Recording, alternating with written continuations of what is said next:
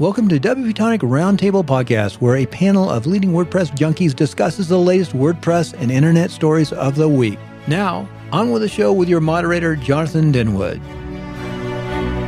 Welcome back, folks, to the WP Tonic Show. This is episode 503.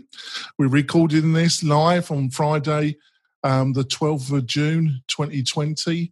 Um, you can join us on the live show by going to the WP Tonic Facebook page and you can comment there and be sarca- as sarcastic as I am sometimes. Is that possible, listeners and viewers? I do not know actually, but it seems that you like like me that way. But there we go. Um, got a great panel. I've got some decent stories. I think it's going to be a great show. I'm going to let my um, Thursday interview co-host introduce himself first. Adrian, would you like to introduce yourself? Hi, everyone. My name is Adrian. I am the CEO and founder of Groundhogg. We help Well, small good start. businesses launch their marketing strategy. Yeah, that was a good start. You broke up there a little bit, but there we go. Um, Chris, would you like to introduce yourself to the listeners and viewers? Yep. My name is Chris. I help course creators create, launch, and scale. I have a WordPress learning management system called Lifter LMS and a podcast for course creators called LMS Cast. That's great. Vito, would you like to introduce yourself? Yes. Uh, hello, everyone. I'm Vito. I'm the founder and CEO of WP Feedback. Uh, we help uh, our clients, freelancers, and agencies that manage and build WordPress websites manage their client communications through our dashboards and our suite of tools. And Spencer, would you like to introduce yourself? Sure, Spencer Forman from launchflows.com. We help people build custom WooCommerce checkout experiences with Elementor, WP Fusion, membership marketing automation, and more. And more. Stephen, would you like to introduce yourself?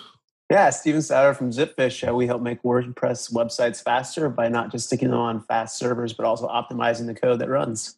That's great. Before we go into the main stories, I want to talk about some of our sponsors that really help keep the show running and pay for some of the expenses linked to producing the shows. And we're starting off with Kinsta. Kinsta um, have been the major sponsor of the show for over two years now. And we also host the WP Tonic website on their hosting. It's Google Cloud Hosting. Um, they're just a great company. They're a great company to deal with um, when it comes to sponsoring. They've just been really supportive, and their hosting is pretty good. It's better than I would say 99% of what's out there. Um, not only when it comes to speed, stability, but the functionality you get from their interface. They provide all the bells and whistles. Plus, you get fantastic support 24 7 from people that really know.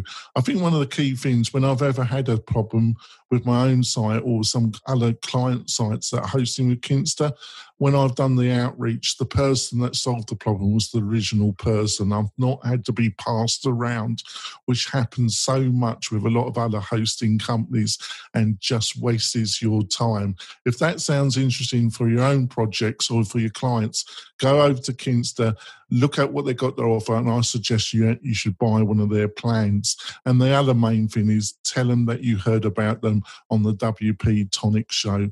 Our other sponsor is WP Fusion, a real friend of the show, um, really supportive of the show and what it's about. But it's a great product as well.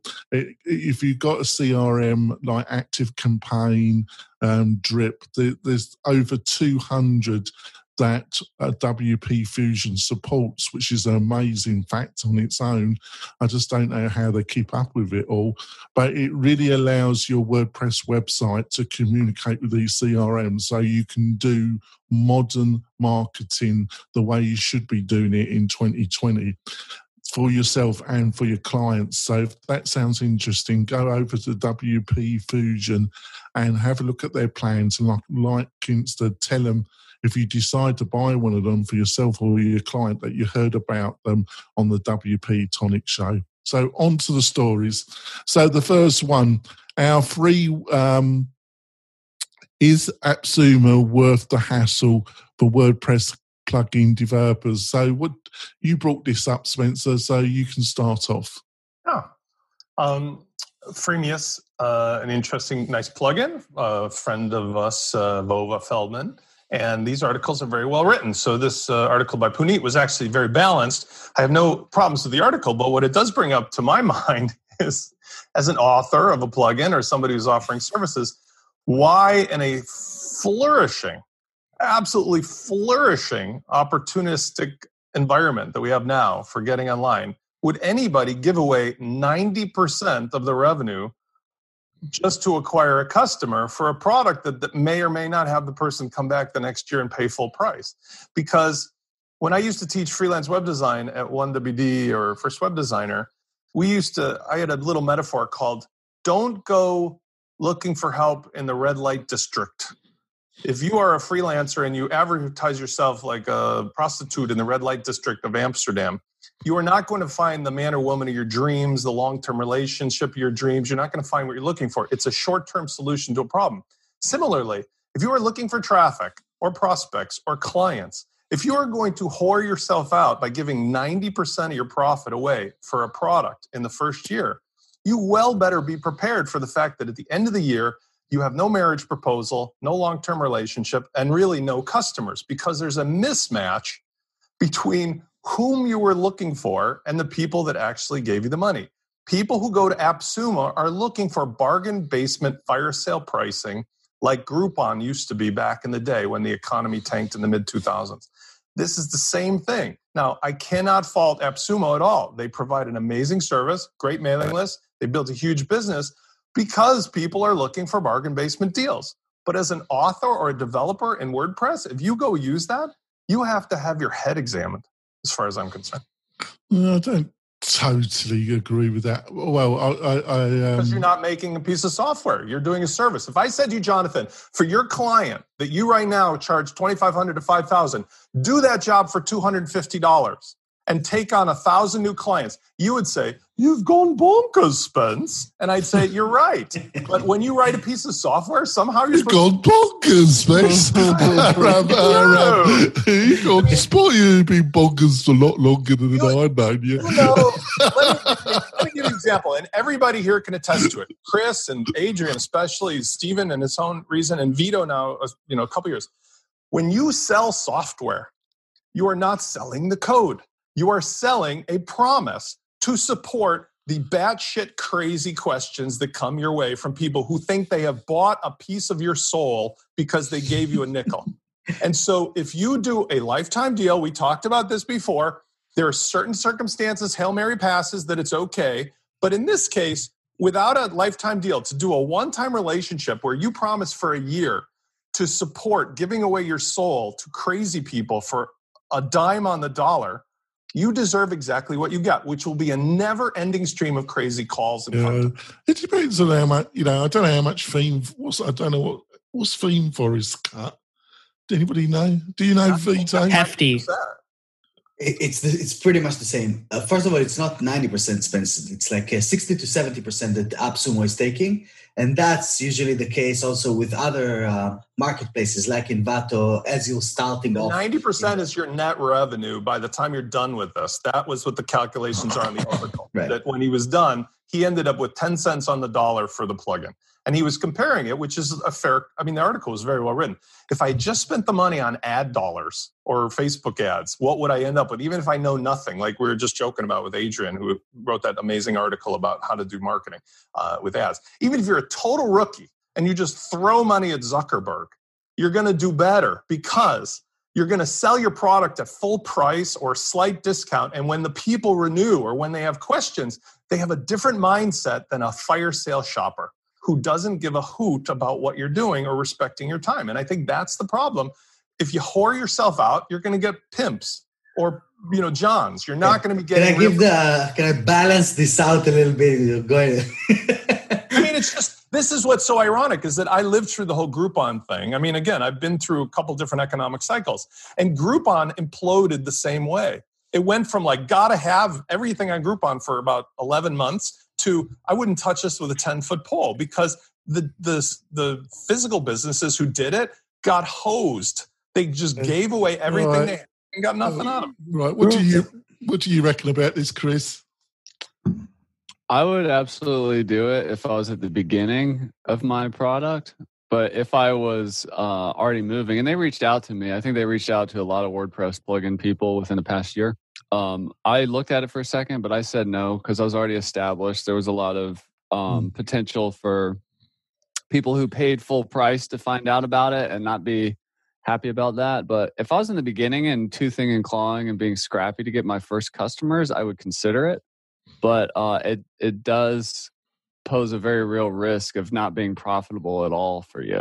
But it is a user acquisition and a and a growth hacking strategy that's valid in the early days. I think it's I, going. Sorry. I, I think that um, there could be a few ways that you can actually leverage something like this. Essentially, you're acquiring the user, Spencer. You're, that's the and the cost to acquire a user is in in our space is a, a lot of times a lot higher than the cost of the first payment. Uh, especially if you're selling like for like a 40 bucks product and something like that.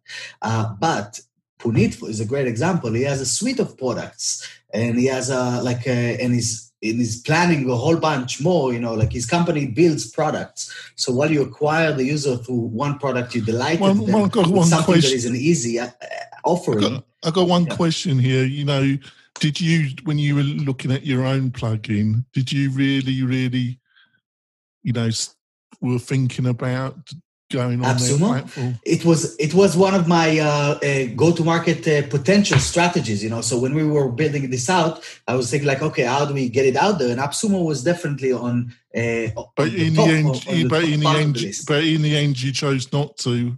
Right. The reason why I chose not to is because I realized that I can sell you know like i knew that i can sell i knew how to run ads i knew how to kind of uh, get into a market and do this because we did that through the agency i see this use case as an amazing place for people that that don't have any marketing skill to get things uh, started uh, uh, that's one point also i figured that if I go to AppSumo and I'll get and I'll sell the plugin for I don't know 50 bucks each for one domain or whatever, you know, that's basically the the, the sweet spot is like 50 bucks. Um, I I would get I would need to get like 2,000 users to get to my goal.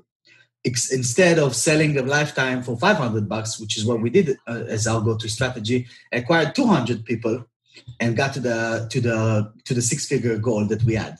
Uh, so it was it just made a lot more sense uh, from from that, but only because I know how to build a marketing funnel and how to drive people through this and get them to a, you know to to go through that process. Um, for for developers that don't know eh, it is a great place for acquisition but you got to think of the next steps. That's where the profit is because uh, spencer you're right with what you said about groupon. That's where people failed uh, because they expected the, the customer to return for more of the same thing that they bought initially. Uh, but the first thing that you bought was devalued by the initial offer anyway. So the next purchase around it is much harder to do. What you can do is you already have a customer that if you delighted, you can sell something else. I don't see how that logic applies. I respect what you're saying, but I don't understand how the logic applies. Here's why. Unless you're saying you're going to use a special tripwire product that is not in any way associated right. with your core offer. Which, which I think, which I think, what is what Puneet did with with uh, WPfomify is it's a base, it's a pretty basic plugin, you know. But that's a problem, and here's why. For example, if we, I don't want to pick on any particular plugin, but I'll speak to what I can say I support. Right? Oh, it's, WP, it's a great plugin. We use it ourselves. I bought the AppSumo deal, by the way. value buyer, but I'm saying the point is somebody who comes along in the WordPress repository. Let's say they take WP Fusion Lite now, Jack and I have had this conversation. He packs a crap ton of value into that light plugin. There's a good majority of people who just literally speaking do not need to buy the, the paid product. Right. The reason that the AppSumo thing fails is because unlike putting something for free in the repository where you can say to somebody, look, here's the free thing, start a relationship, but you're going to pay me when you want my support. The difference here is you're selling something where you know you have to support them. And what you're selling in open source software is the support. So you're sure. saying, I'm going to be your whore for 10 cents on the dollar. And they're going to demand that of you. And then the worst part is there's no way you're converting somebody. Chris Lema talked about this with Adrian and John about three weeks ago. There's no way if you offer somebody a 10, uh, 60 cents or 50 cents on the dollar deal where you net 10 cents, there's no way those people are going to come back later and be thrilled to pay you full retail price or even close. Instead, they're going to be angry at you and saying That's what I'm. That's what I said. Yeah, That, like, uh, it's devalue the initial product, but you can sell 15 other 50 bucks products for the 4,000 people that they might have acquired from this process. I just don't understand awesome. what the difference is is. between this and just doing something where, for example, if if AppSumo and the net was like closer to 50-50, I think most of my arguments would go away. Cost of doing business. I'm saying if you took the other argument in the article, which is spend the same money on building relationships via Facebook ads, Facebook groups, other creators, other audiences, which is a strategy I've talked about for years and it seems Yeah. to work just fine. Then there's no difference between what somebody's coming to you for and what you end up with is a relationship. Whereas here, people are coming to you like, oh, you're going out of business or oh, you're giving it away for free. And you can't convert that relationship into a value what I do with my time relationship. Those people will not pay for upsells and other kind of valuable I, services. I- uh, before I really we move, appreciate. before we move before we move on um i don't i don't actually follow your logic when it comes to to them really. But, but i do follow what you know what comes to mind is ithemes when when they were going. Um they they were they were discounting all the time. You know literally if you bought their product at full price ithemes you needed your head examining because they were always offering 25 30 50 90% discounts all the bloody time. So why would anybody you know buy uh, ithemes product at the normal retail price they, they would need their brains examining so when you go down that route, I totally agree with you, Spencer. But when it's a kind of one-off, like what Chris was remarking, when you, you or you know, you're trying to enter a market, or you, you might be have you, you might be moving a product in a totally different direction. I, I don't really see. I see the problem when you only get ten What's, cents what's the benefit then? If you hold on, if you look at the numbers of what the guy made in profit, what's the benefit of going through the whole It- thing if the customers you get don't make you profit or give you a long-term relationship that's profitable? You've gone through the whole exercise for Well, that's what I don't agree with. I think I, I think I think some of them you're totally correct, but you're you're trying to a whole group of of buyers, and you're just sticking a particular view you have of them all. I would say the buyers of it. Some of them are like what you're what you've just said, but trying to describe all the buyers on that platform in the mindset that you're trying to present is just not realistic, Spencer. I can I, I, I think we, we all I- buy stuff there. I've been waiting patiently. Sorry. Go on, Adrian. Uh, thanks.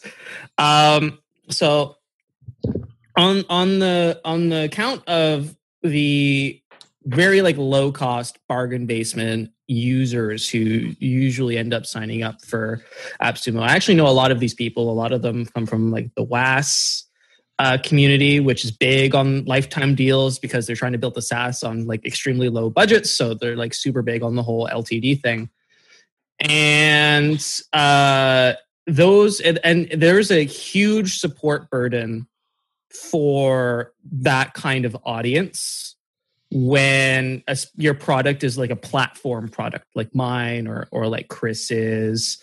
Uh there's less of a support burden when you're when you have something like a utility product like uh, Vito mentioned WPfomify which is like you install it and it just works right? And there's there's like very little support uh, to do. And so it's really dependent whether you're going to do well if you have a support intensive product or a support non intensive product. If you have a support non intensive product, uh, you can probably swing it with the user acquisition method by a deal with AppSumo. The issue is uh, on top of them getting like 70% of the total sales, you actually have to discount the price on top of your regular price on top of that, which I don't think is anybody's mentioned yet. So if you have like a thousand thousand dollar product, That's be why prepared to get rid of it for fifty nine dollars. That's why the ten percent. I see. That's I how see you get to ten percent right. exactly. Because you discount the product, then you give away seventy percent, then you get marketing costs, and you end up with like ten cents out of a dollar. I don't think anybody's mentioned that. So if you have a thousand dollar product, be prepared to give it away for fifty nine dollars for the lifetime of that customer. So really the only way i see being able to put together a strategy where an appsumo deal for customer acquisition makes sense if you have something like a platform product like myself or chris or or any of the other big ones out there it's to create the most basic minimum viable usable plan with like all of like the the your support intensive parts of the platform removed and then give away that super basic software for that bargain basement cost.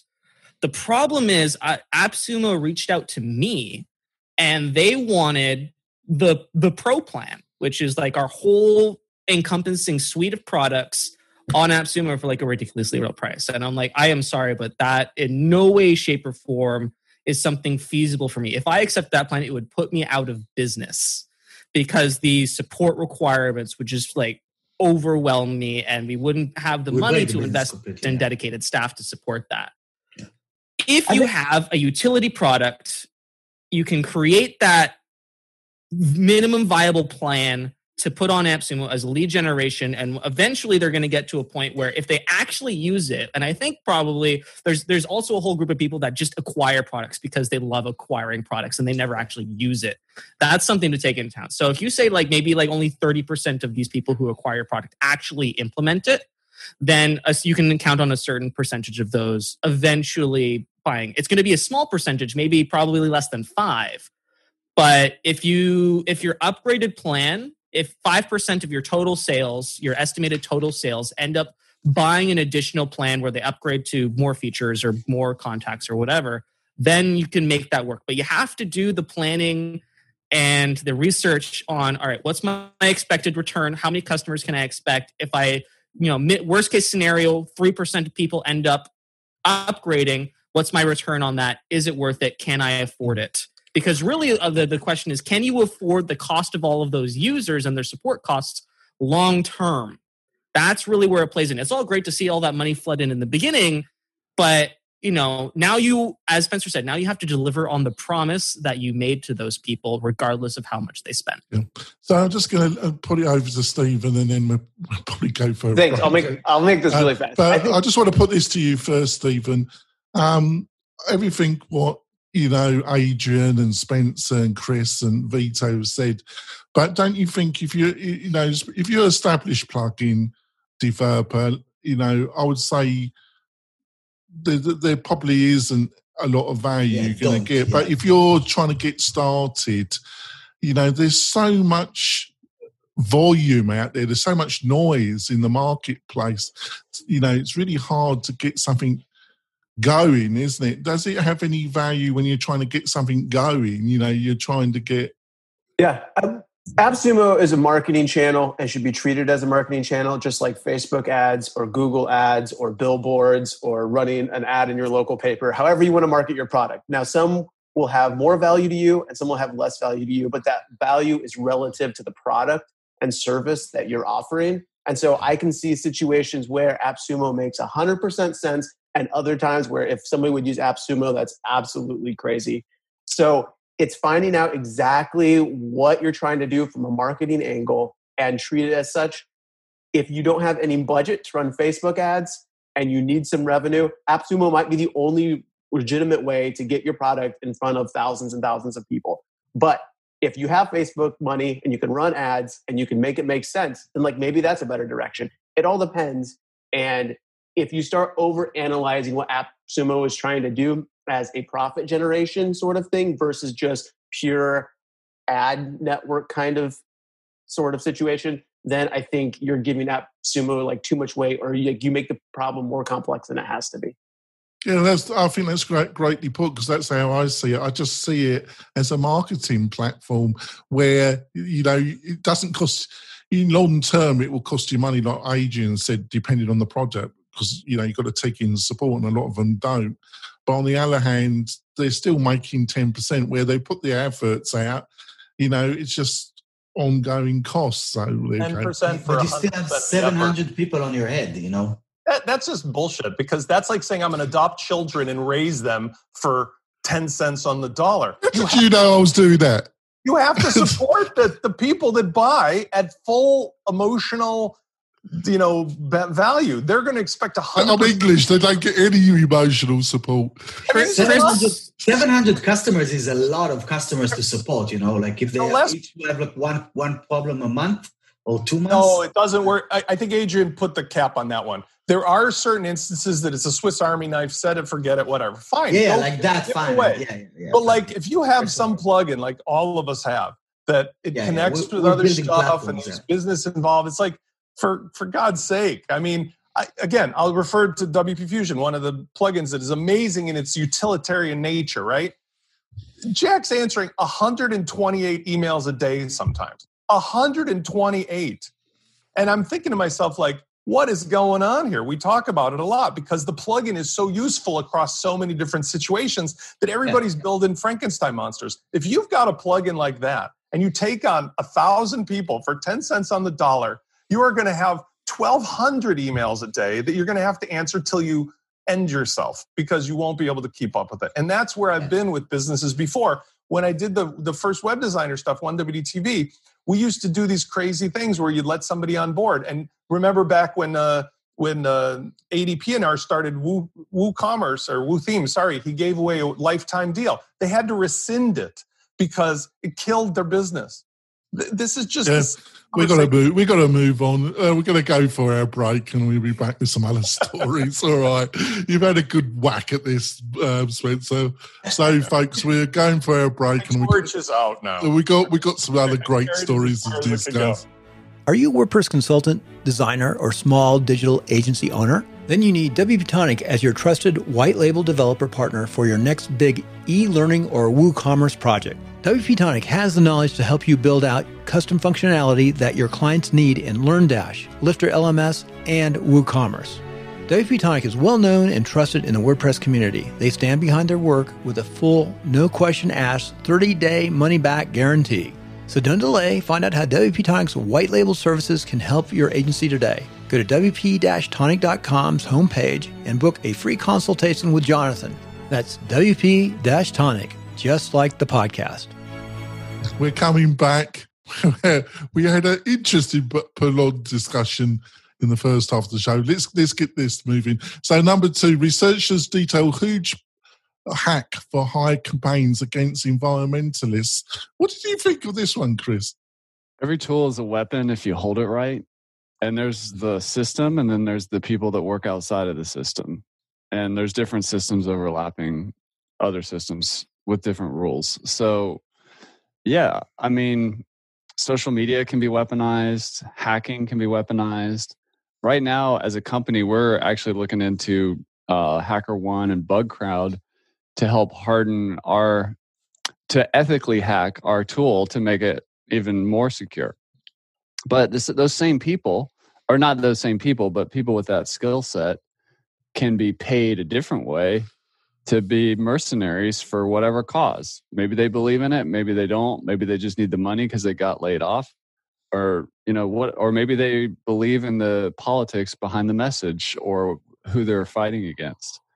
So it's just a weapon. It's a it's a new world weapon. It's a it's a 2.0 weapon to hack and uh I think you're going to see it on all sides. It's just part of what we need to consider is uh, who's who's behind it, who's behind it, who's paying for it, Mhm. and what's the goal. If we know the answers to that, we can have a more intelligent conversation around these types of things, like we saw in Cambridge Analytica. Yeah, what do you reckon, Adrian, about this this one? Uh, so uh, I wanted to I want to take a different route. So there there's like two types of hacking. There's like the traditional hacking, which is you know doing the phishing scams or like breaking into the database. You see the coder with like the gloves on, like you know sitting in front of a dark screen in a dark room, breaking through a, a, a mainframe or something. And then there's like social engineering or like social mm. hacking.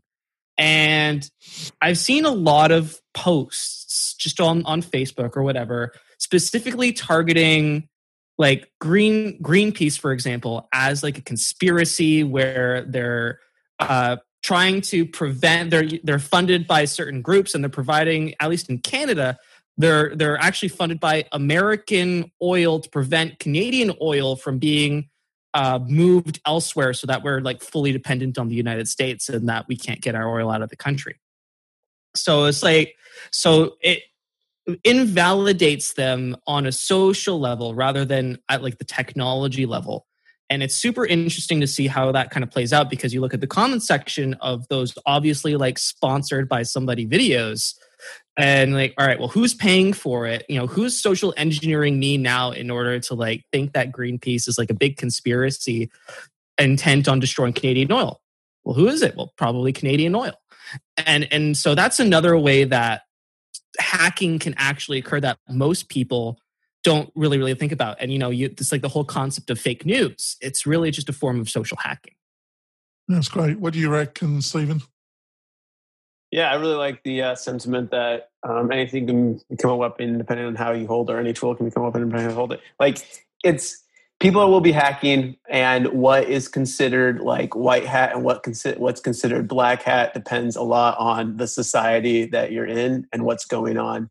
Um, if the environmentalists um, like that are you know being hacked or what, or that are like uh, I don't know. You, you you change up those people for different sort of things that are a little bit more malicious or a little bit more um, questionable, and you can change the conversation a lot. Um, and yeah, it's an interesting it's an interesting thing that's going on. Yeah. What about you, Vito?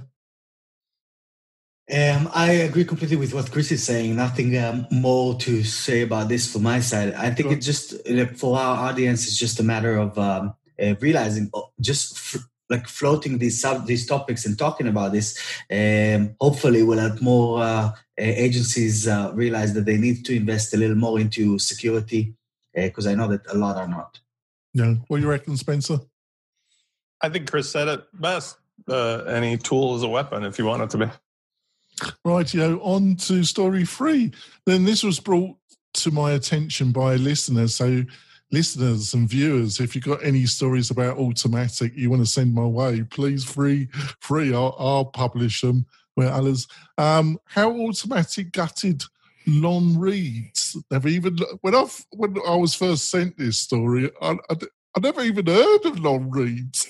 Uh, um, and well, what did you reckon about this one, Adrian?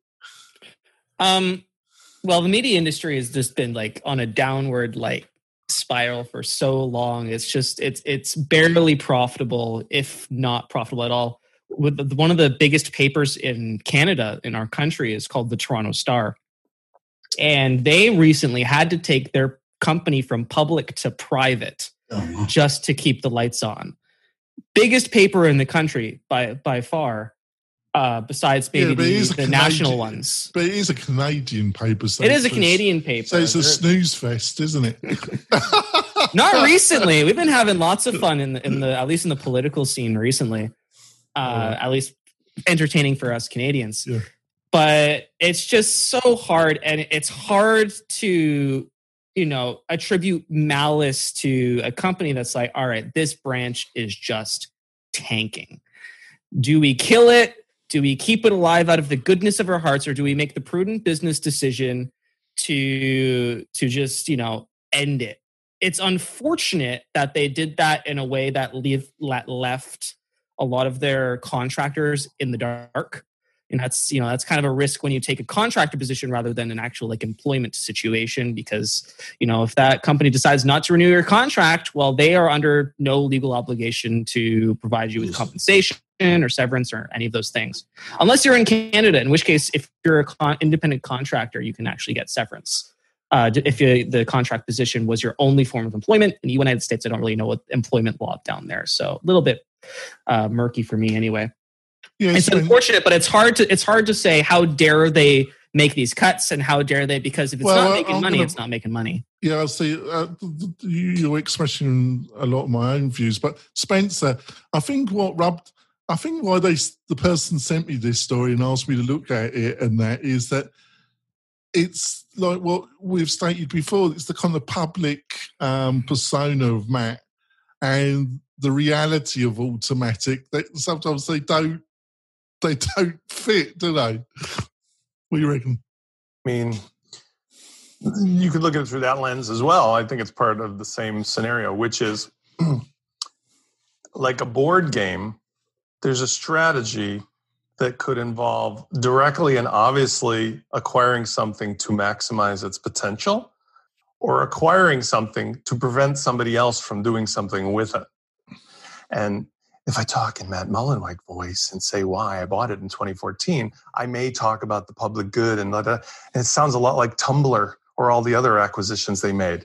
But the reality is, whether it's because the market economies have changed or because it was your thing all along, you could just strangle it to death quietly in the background and make it go away as a nuisance. Now, in 2014, maybe Longreads was perceived as a potential competitor or an annoyance mm. or stealing market share. So they decided to just strangle it to death by dribs and drabs. And now they just have the official excuse to, well, the economy's bad. And, you know, it's true, publications are different. But where's the Tumblr magic going on? And uh, what's coming on with that next, uh, you know, the, the JavaScript company? Let's watch those. And I think you'll see a similar pattern. I don't believe anytime I hear about Automattic acquisition that they're going to do something with it. They're acquiring it as part of the strategy to get it out of the way so that people don't be distracted by something. And listen, it's worked for all the Silicon Valley companies. We just, uh, I was just reading some of the new Russell Brunson material, and he talked about how, you know, Instagram stories uh, was the tool that was used by Mark Zuckerberg to get revenge at Snapchat because they wouldn't sell him Snapchat for three billion. So he stole all their features, made some cool stuff on Instagram stories, and, and kicked Snapchat's ass. Although they're rebounding back, that is essentially what's going on here, which is, hey, it's not serving our purpose. Let's kill it, bury it, and be done with it. So love it. All right. Um, shall we move on to anybody else want to remark on this, or shall we move on to story four? No, it's all right. Let's move on to story four then. Um, how to build an audience without spending money on Facebook or Google Ads. So you wrote this, Adrian, but I thought you did a fantastic. What what what what made you decide to write about this, and what was the main parts of it, Adrian? Well, I do weekly office hours, and at the and during our open Q and A period two weeks ago, uh, one of Chris's customers actually asked, "Hey, listen, you know, I have all of my funnels set up, and I have you know my courses ready to go, and I got nobody to put in them. How do I? Where do I find customers?" And uh, I was like, well, how did I find customers? And at the beginning, I wasted $3,000 on a Facebook ad strategy that just totally bombed and didn't work. And I detail exactly what the ad looked like and where I targeted and how much I spent in, in the article. And it was just a total like train wreck. And there's a few reasons for that. Uh, there's certainly a time and a place for ads, which I'm sure other people will, will, men- will mention. I find that Facebook ads work better if you already have an existing customer base that has social proof to like back up the ad like one of the one of the things you do is like hey listen guys i have this new ad. Please go like comment how great it is or like go like like it or, or react to it so that it looks like it has good engagement because ads with no engagement don't do well uh, compared to ads with lots of engagement. Of course there's exceptions in everything to to this always but uh, I had barely any customers at the time I launched this ad, so there was very little engagement, and therefore the ad didn't really work. Uh, so that was three thousand out the drain, and then I, uh, I, I learned a few things from a few people, uh, Dan Martell and, and and others, and I started to adopt a help first approach. And essentially, essentially, the concept is is is you act kind of like a food truck uh, food trucks go to wherever their customers are. Uh, so they will travel to uh, their hungry people, festivals, concerts, universities. Uh, they they they show up, and eighty percent of success, uh, any percent of success is showing up, and the ninety percent is showing up on time. So what I would do is I would just go to other people's audiences where people needed help with marketing automation or email marketing or CRM, and I would just answer people's questions. And sometimes I was able to work Groundhogg into the solution. And that ended up me on your podcast and other people's podcasts, and ended up me on the panel. It ended up in Spencer's group, and Jack's group, and Chris's group, and Vito's group, and all of these different. I met all of these different people just by showing up and helping people solve their problems, and that resulted in a network of people that I'm super grateful for. A lot of you on the call here helped me for no money and no investment, no affiliate link, no nothing. And the only reason you helped me is because I was helping your people solve some sort of problem and you decided to help me help them. And that has resulted tenfold in in revenue in the bank account. And that, but the the You can the me the caveat, check. You can send me the check next week. the, the- the- the caveat to that is it's a slow uh, process. It takes time to build those relationships, uh, and it takes time to to to see the see see the what I call the law of well I don't call it, but the law of reciprocity. So it takes it takes time to build up uh, relationships with other people's audience and create relationships with customers and, and all of these things. Uh, I have been doing this process, this help first approach for two years.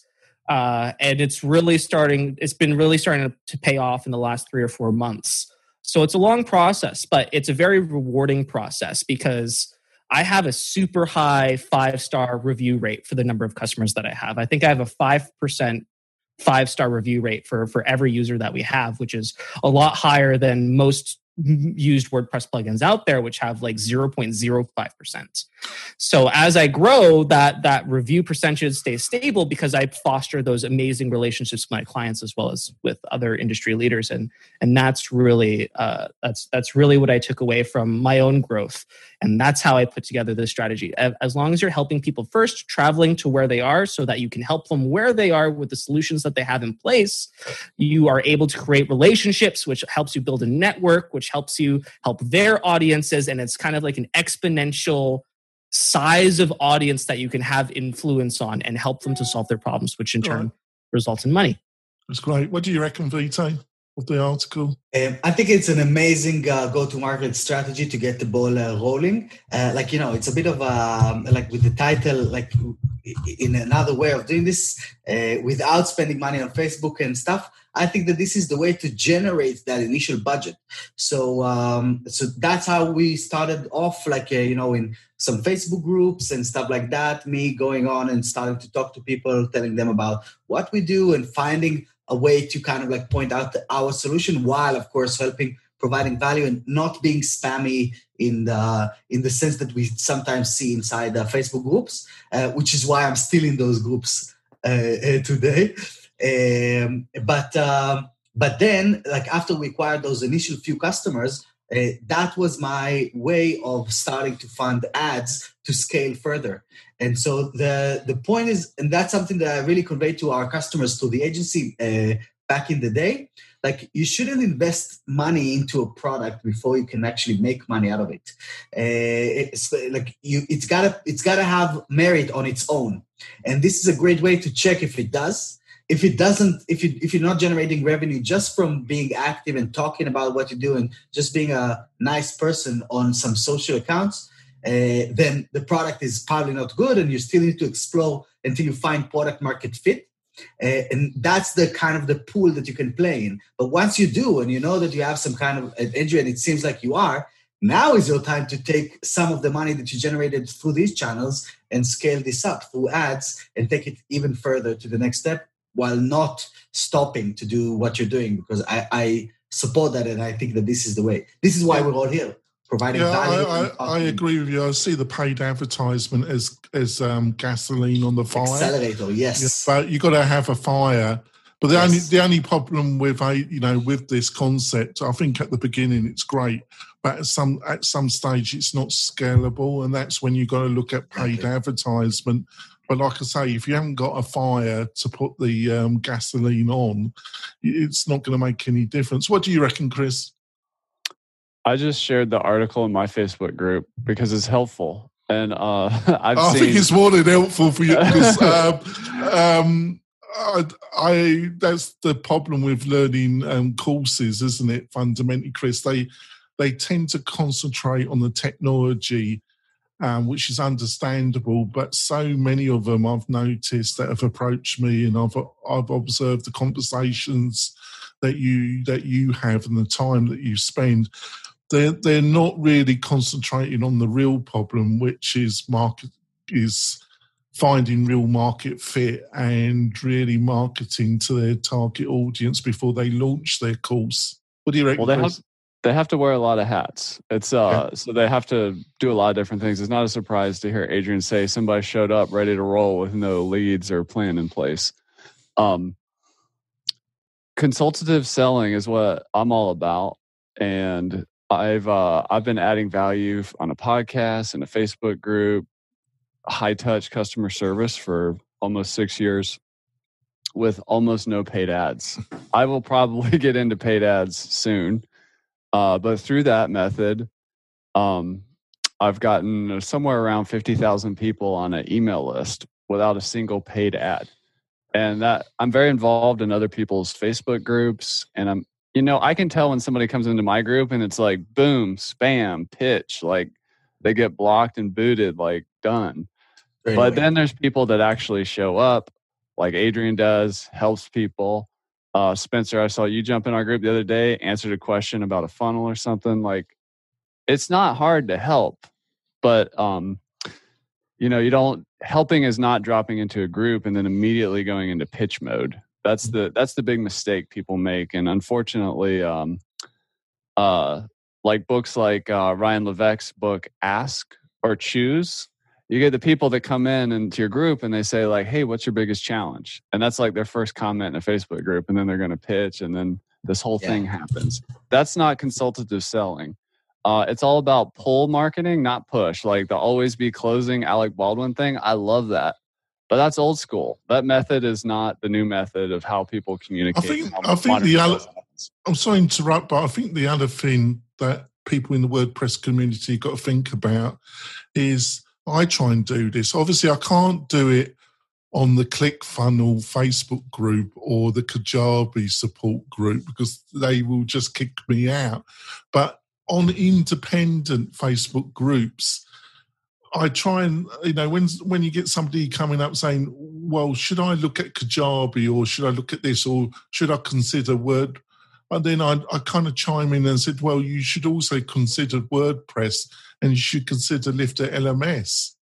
You yeah. know, uh, don't dismiss WordPress because because of flexibility. It's your it's your platform because um, and I think we all got a duty um, when we're going into these general groups and people are put is to put back in people's mind that they should consider WordPress. What do you reckon about that, Chris?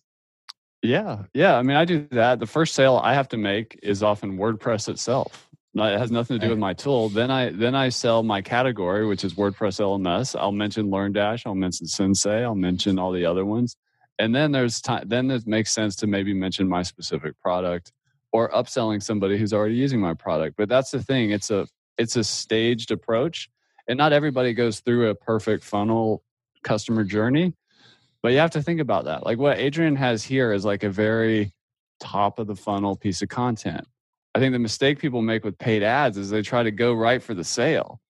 If I was going to do paid ads for Groundhogg, I'd I'd send it right to this article, and then hopefully Adrian has an intelligent like flow from like, all right, after you've read this article, either in the sidebar or the call to action at the end, maybe there's a, another free thing, and there's a whole like thought out customer journey process.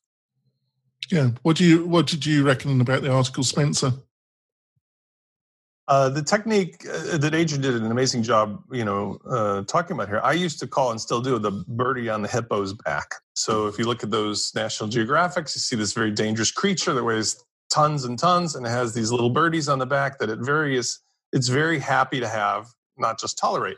The reason because they eat the bugs on the back. So it's a symbiosis. You, Jonathan, had asked, well, where do I go to find an audience to light my thing on fire? Very simple we all just talked about it. You find the pain that people have that's something you or your product or service can fix, go to those communities, and for free, without spamming, without advertising, you go help, help, help, help, help, help, help. And this, I can't resist my torch relit, goes back to why AppSumo's thing is not a good idea for starting a business because when you go with a new product and you help, help, help, help, help, help, help, help, help, guess what happens for you? You learn what's the pain people have, why they need your product, what features your product should have, how you can streamline it down, how you can adjust the price, how you can sell it better. If you don't interact in a relationship, you can't please your partner. And if you think you could just make something new and then go out and give it away for free, it's like finding a mail order bride and expecting to have a happy relationship or a husband. The idea is inconceivable. Maybe one out of a thousand works. This strategy Adrian has outlined, pure gold, and you just apply it to the audiences of existing groups where you know you have some degree of ability to teach what you learned yourself, right? The various stages are have a problem for yourself, learn how to fix it, learn how to teach it. Once you can teach it, you could start to sell it, but first give it away for free to make sure people want to buy it.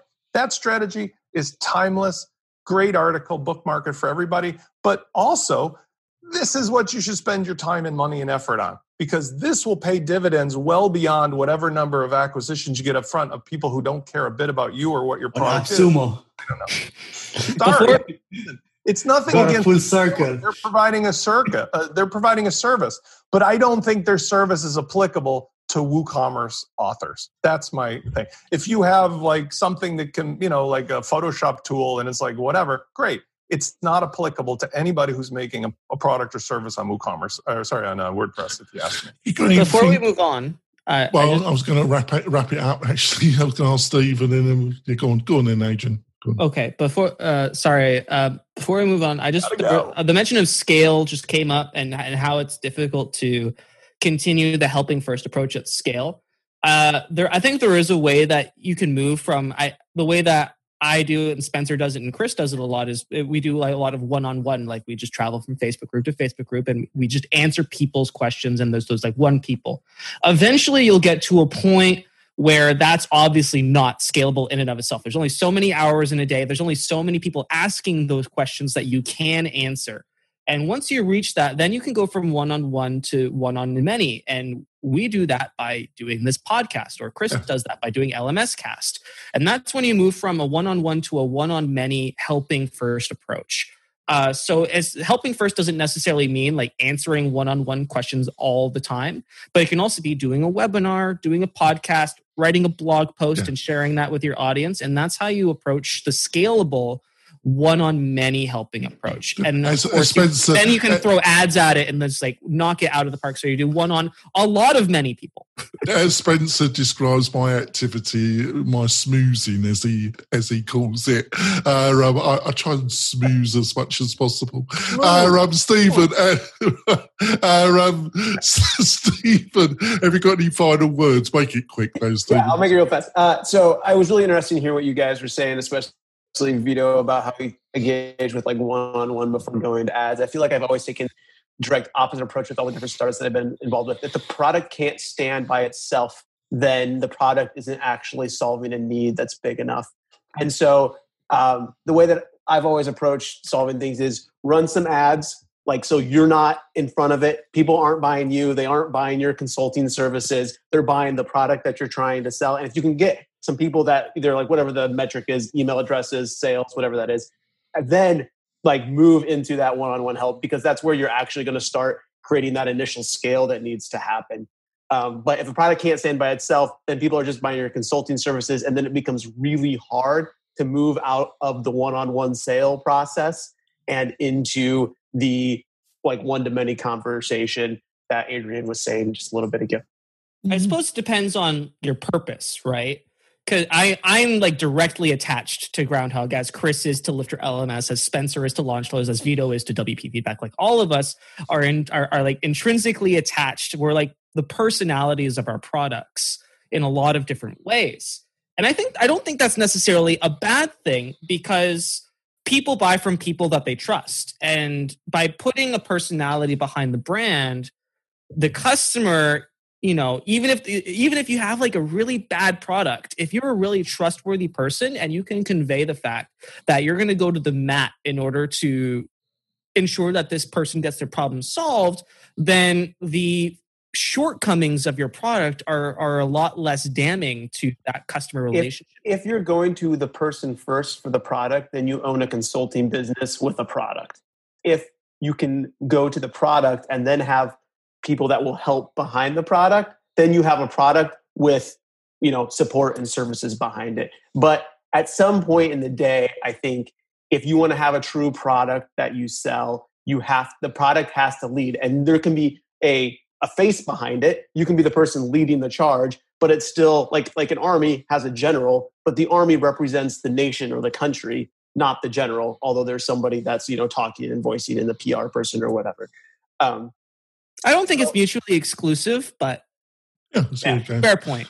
Right, Joe. Um, we're going to have to drop the other stories because um, we spent um, a lot of time. We had some interesting stories to discuss. Let's go on our recommendations. And I'm going to start off with me. My recommendation is Link Whisper. It's not the cheapest plugin. Um, now, what does it do? Well, I've been using it for the past couple of days. It's seventy dollars a month, um, and then it, you install the plugin. Um, like I say, it's but anybody that's attempting to build internal link structures you on your website of any size and the wp tonic website is a pretty big website you know that it's painful um, this really provides what i found to be the best interface and the be- best tools for allowing you to quickly build internal um, link structures that Google really loves. So I would highly rate it. But like I say, it starts off at $70 a month. So it's not the cheapest tool you're going to find. But um, if you're really serious about your SEO and about your activities around that, I would highly recommend it. And they're not giving me any money to say that either. There we go. Uh, um, Chris, have you got anything to recommend to the WP Tonic tribe? Muted. Muted. I've Muted. got a new online education business income calculator, and this is driven out of my uh, the audience of course creators, people building training based membership sites. One of the most common questions we get asked is how much should I charge, or more importantly, what is my course worth, or what is my market's willingness to pay. So we developed an uh, online course or membership site income calculator that people Awesome. can get a sense based on asking three or let's say answering three very important questions honestly about them, their product, and their market uh, to give them a sense of what they could actually expect to earn in a revenue per user per year. So that's at lifterlms.com forward slash calculator. Yeah. Um, put all this into chat. Um, it really helps panel. Vito, you got anything got to recommend to the Uh, WP no, Tonic nothing- tribe? Nothing really kind of that I could think of uh, this week. Uh, yeah, I'll just allow you guys to move on. But I really like like what you did with Chris. Uh, it's funny because literally today we started building some not uh, like but some kind of a calculator that makes sense for our target audience. Uh, so I think it's a great way to engage for, from our point of view. Uh, but also it's a great value add because it's like a quick win. You know, you get the knowledge straight away without needing to read like um, a book, basically, which what is what you would do to try and learn how to do that on your own. Yeah. Spencer, have you got anything to recommend to the tribe? I do. I have a two for Friday. So um, I don't often do a lot of graphical stuff because obviously the page builders have a lot of content and I use pixels and things for images, but I needed to make some logos for a website to put into little widgets of Elementor. So I revisited two plugins I had previously used and taught to use. One is pixlr.com, P I X L R.com. I challenge anybody to find any reason to crack open Photoshop when you have Pixlr because it's just so WYSIWYG, awesome, easy, free, and you can even save and mix and anything you want to do in an instant. But then I used it with remove.bg. So you go grab, let's say, uh, some partner friend logos and stuff that have backgrounds. You throw it up and remove BG, takes out all the background immediately, which, by the way, also works perfectly with human beings with lots of hair. And then Yeah, you yeah. take It's the amazing. PNG It's amazing, isn't it? yeah, you take the remove BG image, pop it up in a Pixlr, grayscale it out, download it, throw it up to, I guess the third one would be tiny.png, and you optimize the size. Boom. That's your holy trinity of free online, take anything you need and make it the way you want for images. And uh, I, I had to use that this week, and it was like little. The, the least money that I, I have to give to Adobe, the more happier I, I am. that's what it costs. No login, no registration, just use their stuff. There you go. Uh, Adrian, you got anything to recommend to the WP Tonic tribe?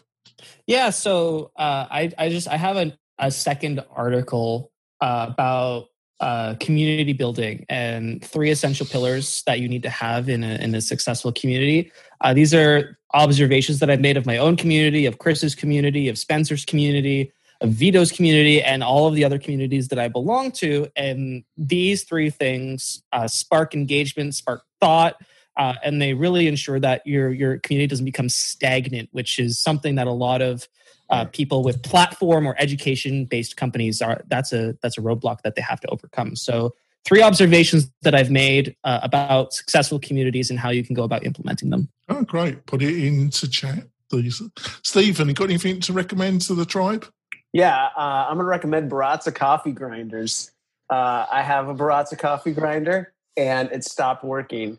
Which oh. would, would be like why would i recommend something that stops working? Because i googled my problem because that's what you do these days. And mm-hmm. instantly they have this guide that you can go through to troubleshoot it. And then it's like, oh, you need a new motor. Here, you can buy a motor here, and here's a guide to replace the motor. And so all I had to do was buy a motor, and it wasn't like a super technical process. Like they make everything super easy, plug and play. And as I dug into it deeper, you can literally like replace every single component of the coffee grinder that all you need is like a screwdriver.